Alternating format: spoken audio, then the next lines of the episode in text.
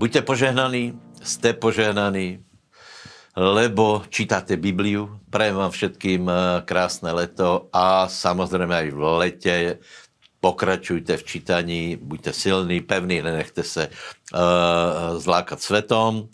Dneska se pozrieme na Žalm 84, potom Rímanom 1. kapitola a 2. králov 23-24.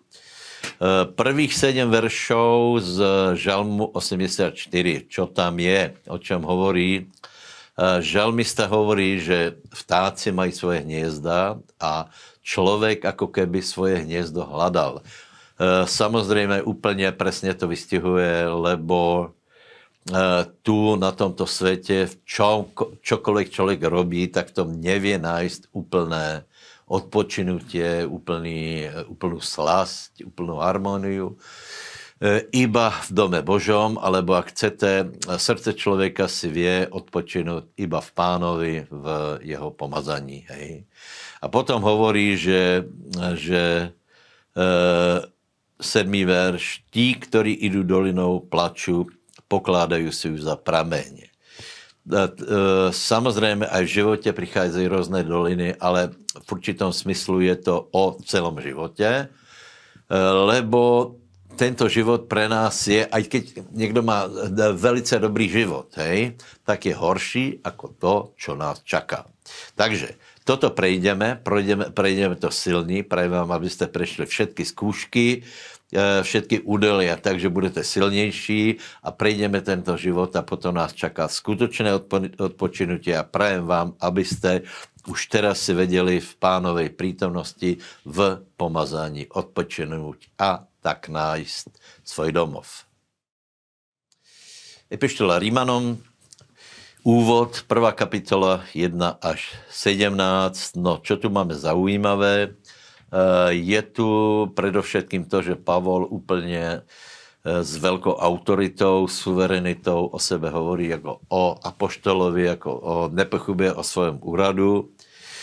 Potom pozdravuje veriacich v Ríme a je velice zajímavé, že on ich ešte nevidel, ale hovorí o nich ako o svätých, o tých, ktorí nasledujú Pána. Prečo? Lebo on dobre vedel, čo urobí evanjelium. Hej. Rozhodne tá situácia v Ríme nebola jednoduchá, bola tam smesica národov, ale Pavol verí, že keď Rímania sa obrátili, takže Božie slovo bude robiť veľké nápravy a zmení ich životy.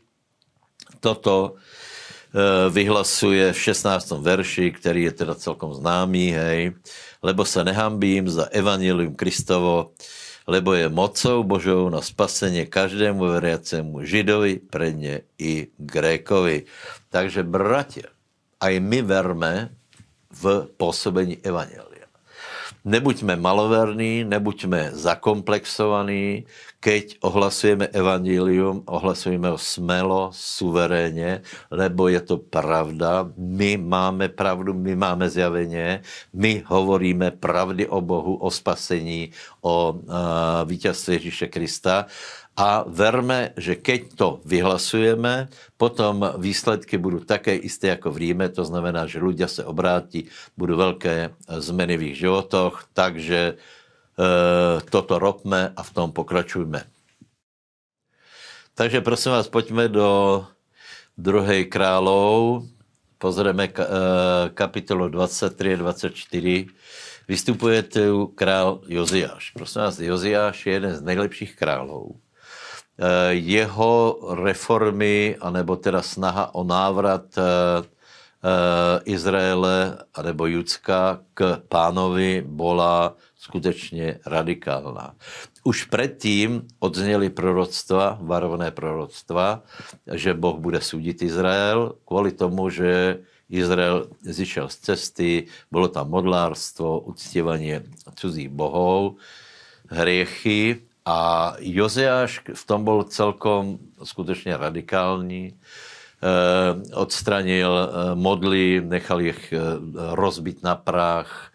Potom dokonce aj tie kosti, viete, to proroctvo, ktoré bolo vzťahom na Jeroboama v Beteli, tak se naplnilo právě za jeho vlády. To znamená, byl pobožný a byl radikálně pobožný. Začal slavit Velkou noc, čo nebylo stáročí. Takže je tu jedna velká otázka. Ako je možné, že tak rýchlo a záhadně skončil, lebo v tom ve verši 29 a 30 je zajímavý príbeh. Faraón Necho vyšel z Egypta a ide bojovat s asýrským králom. Joziáš vychází proti němu a zomírá. A toto může si někdo položit otázku, ako je možné, že taký dobrý král takto skončil. No, já si myslím za prvé, že se nemusíme do všetkého pliesť. Prečo se do toho zapletl Joziáš, nevím, lebo bylo by múdre a výhodné, keby Egypt a Syria proti sebe bojovali, vyčerpali se a tím by se zbavili nepriateľov. To je jedna věc. A druhá věc je, že ako keby Boh už nechtěl predlžovat agóniu, to znamená chcel, aby Izrael šel do zajatia, lebo celé ty dějiny prostě královské, nebo z těch královských jsou také, že byl lepší král, potom přišel horší, například byl Ezechiáš, ten nebyl zlý, potom po něm přišel Manases, který byl úplně zlý, Joziáš byl nejlepší, ale Boh už se rozhodl, bylo rozhodnuté o tom, že bude zavlečení do Babylona, ale hlavně bylo rozhodnuté o tom, že, nebo ukázalo se, že stará zmluva je nedostatočná a že musí prísť zmluva nová. Takže to je v Kristu Ježíšovi, to vieme. Prajem vám, aby ste byli verní pánovi, majte se dobré, buďte požehnaný, pokoj.